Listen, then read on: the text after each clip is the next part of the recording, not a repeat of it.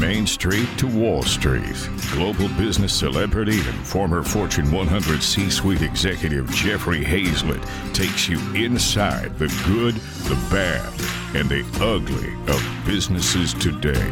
Saddle up. It's time for All Business with Jeffrey Hayzlett. Hey, corporate America has made many strides, but there's still plenty of work to get done when it comes to achieving parity, especially in venture capitalist industry. In 2018, out of the 130 billion given out in capital funding, only get this 2.2% of that went to women owned businesses. Gayatri Sarkar is the founder of She VC, a storytelling media platform focusing on women and diverse GPs, LPs, and fund managers. We're talking about why investing in women and minority owned business is good business and good for business. Gayatri, welcome back to All Business with Jeffrey Hayzlett. You know, I'm super excited to be here. So thank you for inviting me. Well, it's always good to have you. It's always great to talk to you. So in 2018, from the $130 billion in venture capital funding that was given, only 2.2% of it was given to female founders. Now, in 2019, good news, that number went up, but only to 2.8%. And that was an all time high. In two, two, 2020, let me get this out, we saw a drop to 2.3%. Why does so little money go to women owned businesses? I mean, that's a question that we have been all asking, and we were aware of that, but now we have data and various inflection points to look at it. Why this is happening? I think one of the biggest issue is that there are not many women who are writing checks. That's kind of it starts from there. And um, when you see there are not many women who are running funds, there are not many women who are decision makers. And that's when you find that it is much more difficult to bring capital allocation to woman run businesses. If you're carrying your idea about certain woman related products um, in a room group of men, they don't understand it. And that's why there has always been difficulty in similar products that have been extremely successful that went well for you know men's side of the business but when it comes to the woman's product it's not doing great or it is having difficulty in raising money. I mean, I started SheVC because, you know, I have been in the venture capital community for a very long time. Former Goldman, former Federal Reserve Bank of Boston. I used to manage US Treasuries assets for US military and Navy. And um, when I was starting my own fund before, I was wondering how other women managing their kids, managing their family, how they were doing that. And that's from that usual pain point, I wanted to ask questions to other my VC friends and LPs like, why are you not funding more women VCs so that it can have a strong down seed and you know seeding impact specifically for women entrepreneurs? So I'm going to get personal here for a second. My daughter's starting up a brand new company. You happen to know who she is? Yeah, Lindsay's amazing. You've seen her pitch, you know, uh, and she tells me everything. She does. She uh, that's one of the good relationships. We she and I talk very off the record and off the cuff and just totally transparent. I am amazed uh, when she pitches, and I'm amazed when she talks to fund managers who are not women. The kinds of crap that they say to her. Do you still see this going on? I mean, and I'm talking about very sexual, very innuendos, or just stupid shit, meaning they just, you know, kind of push her off because she's a woman or a young woman. It, it, do you still see a lot of this? Uh, I mean, I cannot agree more on this. Everybody has their different personal experiences, but it all comes down to the fact that many of the all this old finances or even the venture capital money they are basically a bro club and they're guarded by male and they and we want more women to be a part of this venture capital private equity community so that we can bring much more opportunity for amazing talented women like lindsay i think there is a big issue when it comes to um, the private, especially the private asset class. And recently, I'm a part of Women in VC community, and we have done a. Uh, they have actually done a report that only 5.6 percent of US VC firms are woman led. Think about mm. that. and out of out of like, like it doesn't like, make sense. It, it really truly doesn't make sense. When you, i mean just even you would think at least be in double digits right? No no. And um and here's the thing. Um if you if you look at last year and before 73% woman led firms were founded in the last five years. So there is definitely a progress. More women are becoming entrepreneurs more women and starting their businesses. But the problem is that uh, if you look at the category of how many women are running the farms, how many women are decision makers, we really fall short. And out of that, US firms are basically 4.9%. So when it comes to the partners, I'm not even talking about principal, analyst, and all these things because you will always find women as receptionists. I've heard from my friends when they're going and pitching um, to their LPs or to their investors, and these are women who have run amazing businesses. They're starting their own funds. Um, the LPs are not taking them seriously. They're thinking, "Oh, you must be an assistant to the partner," and they're like, "No, I'm the boss. This is my fund." So, I mean, there is like a shift in the i mean not just a change in the mindset but there's a there's a big paradigm shift that is required to understand that we need to stop judging women based on their performances because men has been judged by their uh, potential. And this is mm. not my um, you know analysis. This is the analysis that was done by morgan and stanley. And they said that there's a multi-trillion dollar blind spot that we see there because if we fund women and other ethnic groups we are actually leaving a lot of money on the table. So are you telling me that that the way in which funds are looking at women let's just take women only and their focus on they say hey show me what you've done first as a, as opposed to men oh there's the market potential. So it's not it's it's a totally double standard all right? And that's being done right now Yes, that's been still done right now. Morgan Stanley took the report, I think, around 2019.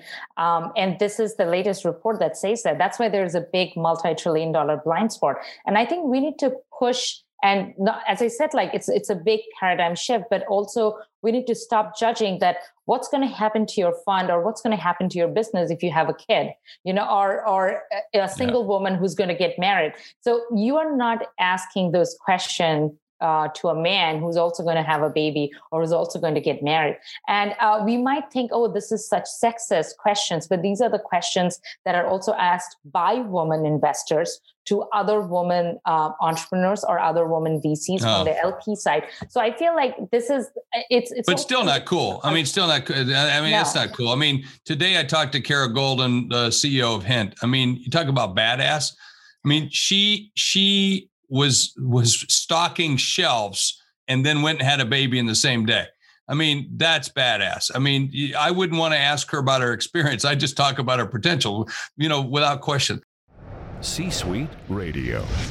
Let me ask you another question because I think, as bad as all that is, all right, if we think those numbers are bad, we think what we're seeing there, only 1% has been invested in black led companies to me, this is like a no brainer. This isn't good business. So why does this, I'm going to say it like this, why does this shit keep happening?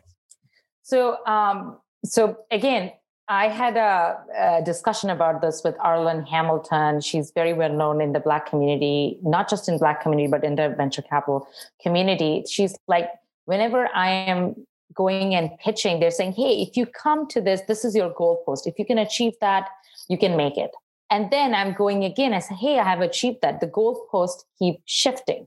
And this is a huge problem when it comes to um, you know, understanding the gender diversity and bringing much more gender parity. But at the same time, uh, we have found statistically that it is much more difficult for a black woman to raise money compared to a black man so hmm. whenever mm. there is and, and, this is another thing i just want to bring in effect that in the finance industry the discussion is always about oh which school did you go to? Harvard mit stanford or um, and it is very difficult if you're coming from an underserved community to go to a good school. It takes a lot of money. So there's a systemic challenge that many folks have to go through. Sometimes many of the black families they are sending their kids for the first time in college. So it's not easy. And uh, i mean we i think we uh, there are a lot of men and there are a lot of women they understand these challenges and i think that's where we are talking right now i don't think that this was a point of discussion um, 20, 30 years ago, also. But I think um, that is where we think that we can do better if we can show that these are the amazing women who have been working nonstop, being whether they're orphaned at birth or being a single mother, and they're still pushing the barriers. It's it's it's just that you have to believe in them. You have to take a chance on them once you take a chance, they can prove themselves. And I think investing based on potential is the number one criteria that needs to happen, especially in the emerging manager capacity, especially in the emerging entrepreneurs capacity. You cannot judge, oh, you're a first time founder. Have you built a company before, or you are a single founder, what's going to happen to you if you get married or you have a baby? Uh, i think those are kind of questions are actually pushing us backward. We are not enabling the society. We are leaving money on the table and not we are not looking forward when we are asking those questions yeah, when I see most women who are starting businesses, it isn't about taking a chance on them. It's a calculated, it's a calculated bet, which is a good bet because most women I've seen that are running businesses are uh, uh, doing a lot better than most men at that level, without question. Let me ask you, what are the three things that business leaders can do to create a, a better or more level playing field and more parity and diversity? Wow, that's a very loaded question. And I just want to say one thing to your last statement, it is true. Statistically, it has been proven that women who are running the similar business as male, they are actually outperforming. And that's not just businesses, that's in venture funds, that is in other different asset classes, even in finances also. So coming back to what can we do better, COVID-19 has actually made the situation worse. Now, the gender parity, which was almost like 99.8 years, um, it will take to bring the parity. Now it's 100 and 20 plus years. So people are investing in others where they thought, oh, they look like me. They are from similar, we are from similar backgrounds. So I'm going to invest in you. I think the number one thing is that we need to challenge ourselves and be mentors. I think that's very, very important. Spend our time and energy and see how we can groom other women or other people from different ethnicity backgrounds and bring them on the similar level or bring some parity. That's that's number one thing. And i think people don't do a good job in mentorship. I have always seen that uh, white guys they want to mentor another white guy. That's not helping. Um, bring much more uh, diversity in your you know in your mentorship table. Uh, number two is that um, which I said before, take a chance, understand the potential, discuss that see how you can work together with many women. And um, it's it's it's also um, uh, a situation where i think people have to bring themselves out of their comfort zone you know and take a, uh, basically they're not just taking a chance on a female entrepreneur or a diverse entrepreneur they're taking a chance on themselves that they're challenging themselves and asking that question if i put a dollar on this founder she's going to give me back? That means whether i'm going to work with her and work with that challenge and number three i think is that it's it's a lot of policies that are, needs to be changed. And i think these are public policies private policies but this is from the institutional scale that bring much many more women um, on the table you know bring them on the table have that discussion. And one of my partner in my firm said this thing that you know diversity is something it's it's you can see okay there are diverse people in the room. We are having that conversation. But inclusivity or inclusiveness this is something you cannot you cannot put a check mark. It's the feeling. It's how people make you feel. That that's the thing. It's like um, you know diversity is um, you know inv- getting invited to the party and inclusivity is asking people to dance. So i think there are a lot of uh, policy shift that needs to happen. And I hope we are we are getting there because that's why we are having this conversation. Absolutely. I, I'd add a fourth point if I can, because you just reminded me of something. Because many times you'll see a business leader. Let's let's take a conference or program or things that we do. Sometimes people will say, "Well, we have to make sure they're qualified first, right?" Well, if you don't if you don't think you have qualified people, then you're not casting a wide enough net you got to go to where the people are. And if you can't find people who are qualified, and trust me, there are qualified blacks, Asians, women, the, the people who have disabilities, all kinds of different things. You just have to look better because if they're not around your immediate network you need to cast you need to cast a little wider my friends so that's that's one of the piece of advice i have you know here at the c suite network you know we're doing over 51% of the people that are on our programs are people of color or women. And the wow. reason for that is we're making a really good effort to make that happen. And at first, you know, it was, we would say, oh my gosh, it's really tough. Well, no, it's not. We just didn't know the right people. So we had to go out and ask the right people and get to know that. All right. Yeah. Just so, taking yourself out of the comfort zone and ask those questions. Yeah. Yeah. Oh, yeah. And, and by the way, it is sometimes difficult to ask those questions, but that's okay. No one's going to die. Okay. so ask yourself the questions that no one, I don't think anyone wakes up every morning and says, I can't wait to be stupid. What we want to do is do better at what we do. So it's okay to be uncomfortable at it. It's okay to do that. It's allow yourself that. C Suite Radio. All right. We all knew that there was this huge gender gap but do you think the pandemic made investors more nervous and more wary to risk? That's true. Uh, pandemic actually made it worse because now uh, we are actually um, again going back to the same thing that okay um, are we going to invest in that person we don't know because we're meeting through zoom right we're not meeting in person so if i went to harvard i want to go and invest in all the folks that went to harvard that looks like me that talks like me and then i'm not casting a wider net. Um, and um, another thing that I want to bring into this diversity has always been a part of a philanthropy or an extension of a philanthropy. And that's a big problem. This is a mainstream issue. You cannot just put it as a part of a philanthropy or charity yeah. that can fix it. This has to be fixed through capital allocation. That's the only way. You cannot fix it through, oh, I'll throw some money at the charity and that can be done.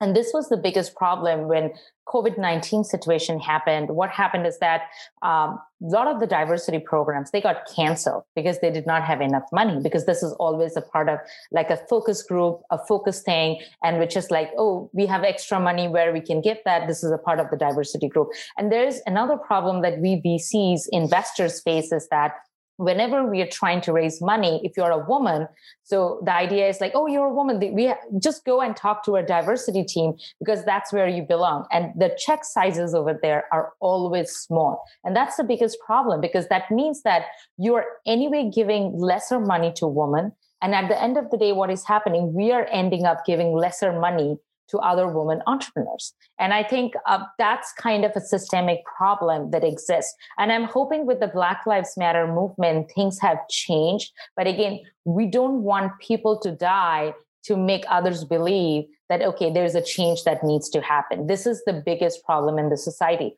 And I think when I started SheVC podcast, this was much before Black Lives Matter movement, much before COVID 19.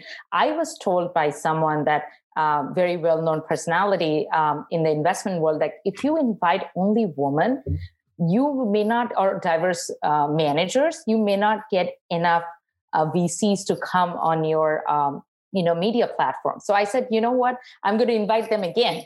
So and till now we have featured hundred billion dollar combined capital from Koch brothers group to forbes family trust. And this is the thing this is a community where we are building we are thinking about investing. And i think taking um, understanding the potential that where you think a woman is bringing it to the table especially on the table and asking those questions like how can you do better? And how can i be helpful? and pushing yourself further out of the comfort zone. And i know through Zoom, it is always difficult to do background checks and others, but there's always, you can pick up a call, do reference checks. So it, it is it is much more important for people to, you know, uh, as you said, like go out of their comfort zone and make that decision and feel, make people feel more inclusive. So during, and by the way, it has to be more than just a checkbox. Uh, well, I've hired women, or I've hired blacks, or I've hired Asians. We can't do that. Okay, we just can't. You can't. It's got to be a lot more. You got to. It's got to be part of your DNA, folks. I mean, that's the to do that. You got to be inclusive. You got to look like. You got to look like the people you serve. And by the way, just so you know, more than half of them are women. Let's just keep that in mind.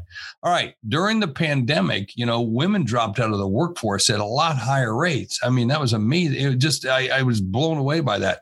So it's, it opened the door for other issues. Is there going to be some kind of solution to break the cycle of debt at any given point? Yeah, I'm actually today. I was at a private credit um, debt conference, and we have been discussing about this. I mean, um, if you have children, and I have a two and a half year old, obviously during pandemic, you cannot have a nanny, you cannot have help. You're taking care of yourself. Fortunately, I got my parents because I'm the single child, so I can, you know, literally blackmail my parents, come and live with me, take care of my child, be the nanny or everything in my household because I'm busy working. But everybody doesn't have that opportunity. So um, I think it has made much more difficult where woman has picked up that shovel and say that okay you know i will take care of that part of the household. I'm going to take care of that which was previously taken by daycare center. I have heard horror stories where friends of mine have put their kids in a room and say hey i have to take this investor call. I have to make this lp meetings. And um, you know you made a statement before this question and i love these that you know it should not be a checkbox. And this is where the investors needs to do a better job because we always think oh okay um, how to do better job in diversity? Let's invest in a black woman. Let's invest in a woman. Let's invest in a diverse man. Um, and we have done our job but I think we need to do much more better where we can tie our performance with diversity, equity, inclusion, and ESG. I mean, that's what we are doing in our firm. And I'm so glad that in my firm, some of my partners are BlackRock's former chief investment officer, senior directors are Oppenheimer. Mm. These are great people and famous names in Wall Street. Steven Cohen's former CEO, but they took a bet on me someone like me who is a 39 years old and these are men who are in their early 60s they're well-known wall street icons but i think that is where we need to go. And i think there's a shift that is definitely coming. I'm seeing much more um, men they're open to this. I mean recently i had a, a chat with one of the lps and they are a hundred billion dollar uh, investment firm and they said gayatri you know i want to hire more women in my team. And i put it on linkedin and out of 50 um, actually 49 apply 49 whoever applied are all men. So i was like also mm. woman has to do a better job not to have an imposter syndrome because that's where we suffered the most you know? We need to like no we can do this job. We are credible enough. We have that validity. Or we we have we are enough qualified to be in that position. We should not doubt them because there are enough men and women out there doubting us yeah. And by the way, that story about your parents and you had to call them and and blackmail. I don't think that was the case. If I know most grandparents, they you had them at can you? Yes. Okay, right away. Yes. That's what the, it was more like that, I think. So, hey, uh, one last question before we go out to the rest of the audience ask for questions because uh, I know there's lots of them that are coming in. What are investors looking for right now? Do you think that it's a more human centered kind of business model that'll make them notice, or, or, or is it something else? Uh, that's a good question. I think COVID 19 has definitely shifted our perspective. I think future of work and now the work life balance is completely different. Work life diffusion has happened. We it feels like we are literally living at our workplace because now everybody can get us all the time. It's like, yeah, I'm not traveling. I cannot give that excuse. I think the future of work um, is something that many of us are looking into it. Um, obviously, health tech businesses it's it's booming right now because telemedicine and other opportunities. But at the same time, I feel that there's a new economy that is evolving. That post COVID nineteen, how people can work in a much more efficient way in bring out opportunities. And i think digital transformation that has happened mostly you know through zoom or through social media it's going to take place at different places. Let's, i come from sports so for me it's like not going to a sports event i cannot even think of it. Last mm-hmm. event i attended was at nba all-star in 2020 and everything shut down. I think for us it's like hugely important for us to digitize that experience. And I think we will see a lot of digital transformation coming in a lot of legacy um, verticals and sectors, which has remained traditional for so long. But I think there are opportunities coming. And VCs, at the end of the day, we are looking a business that can grow fast, disrupt the market, but at the same time um, can bring good and bring people together. Let me squeeze in one last question because earlier today I said I spoke to the CEO of Hint Water and her journey to the top wasn't without a few bumps, without question. And you work in an industry that is extremely male dominated. We kind of talked about that. How do you empower uh, aspiring entrepreneurs to take a chance and break barriers, not just with gender, but any other ism that's out there? You know, entrepreneurship doesn't have a shelf life. So, what encouragement would you give? Yeah, I, I think nowadays, um, you know, a 60 year old can be an entrepreneur. Even uh, uh, nowadays, even 10 year old are also starting their own company. And I think um, there's a lot of open source materials that are available right now. I will strongly encourage people uh, because I had been an entrepreneur. I started my own consulting company because I had my first client, US Treasury, and I had literally no idea how to start a business. I had no idea what is S Corp, C Corp, but I was able to go through that journey all by myself. I did not have any other partners also. Um, my suggestion to people will be um, is asking for feedback, ask for mentorship, um, and study yourself. Uh, find what's your weakness, try to understand what's your strength. And I think people don't do uh, enough of a job in understanding the market. You know what Einstein said that uh, first learn the rules of the game and then play mm. better than anybody, anybody else. And I love that because I think we fall short because we don't know the rules of the game and we get into the game and then people are playing better than everybody take time in understanding and learning it's almost preparing for an exam you know you want to prepare for an exam before you go out there fundraise talk to an investor. A lot of time a lot of people ask me for money like i have literally no idea about healthcare and they ask me for money. So they haven't done enough research about who i am and what do i invest in.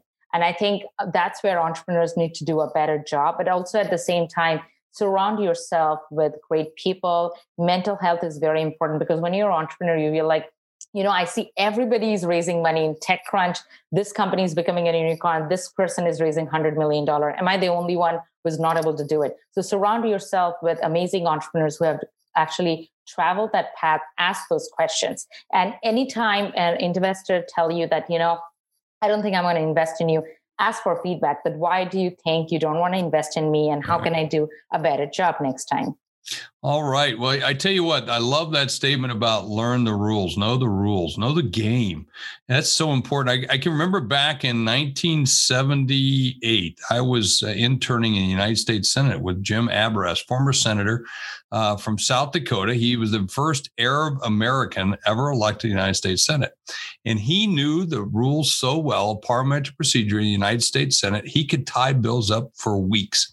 And I remember the Senate Majority Leader walking over to him and said, Jimmy, do you have any problem with my bill? This was the majority leader of the United States Senate, Robert Byrd from West Virginia, the most powerful man in government at the time, other than the president. And he was asking a small junior senator from a rural state if he was okay because he knew the rules and he could do certain things. That's a great piece of advice. Gayatri, good to see you again. Thank you so much for being a part of All Business. Thank you for inviting me. You're listening to All Business with Jeffrey Hayzlett, brought to you by C Suite Radio, a podcast network featuring today's top business experts and is part of the C Suite Network, the world's most trusted network of C Suite executives. Find this and other business podcasts on c-suiteradio.com.